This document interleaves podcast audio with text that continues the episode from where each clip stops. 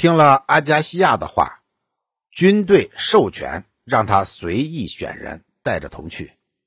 阿加西亚选了将官们，然后便带着将官们和他解救的人前去见克里安德。将官们说：“克里安德，军队打发我们来，他们说，若是你指控他们全体，请你自己调他们来审问，随意处理。”若是你指控某一个或几个人，他们就让这几个人投向你来受审。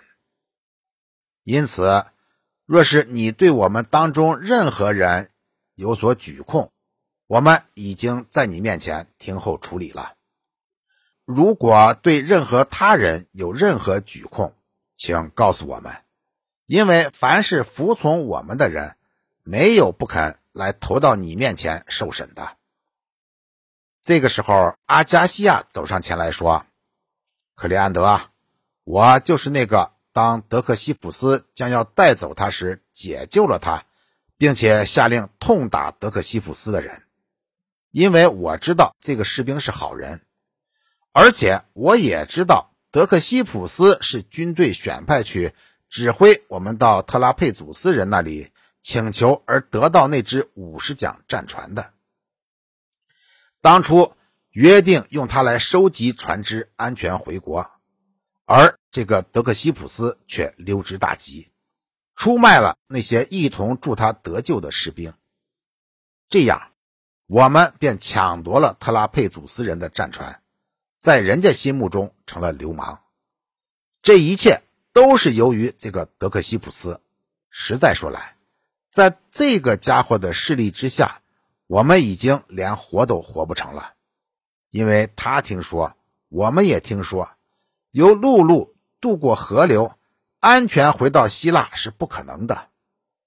我就是从这样一个家伙的手中解救了眼前这个人的。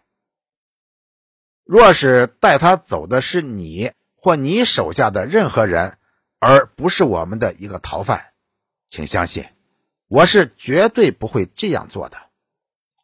现在，若是你把我处死，你便是为了一个懦夫、流氓处死了一个好人。听了此话，克里安德说：“如果德克西普斯行为如此，那他是不会受到袒护的。但是他认为，即使德克西普斯完全是个坏蛋，那也不应该暴力对待。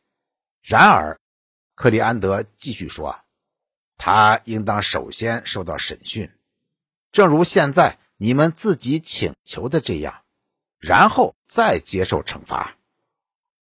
因此，现在你们走吧，把这里这个人留给我，等我下令时前来听审。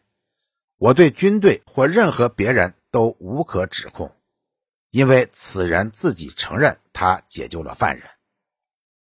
这个时候。”那个被解救的人说道：“克里安德，请认清，我被带走并非是做了坏事我既没有打人，也没有投食，而只是说这些羊是公共财物。因为士兵们通过了一项决议：当全军出去时，若是有人为自己劫掠了财物，他的所得将成为公共财物。我这么一说。”这家伙便抓住我要把我带走，以便无人能讲话，而他可以违反法令，为劫掠者保留赃物，而从中得到一份听了这话，克里安德说：“好了，你既然这么说，那你留下来，以便我们也审理一下你的案情。”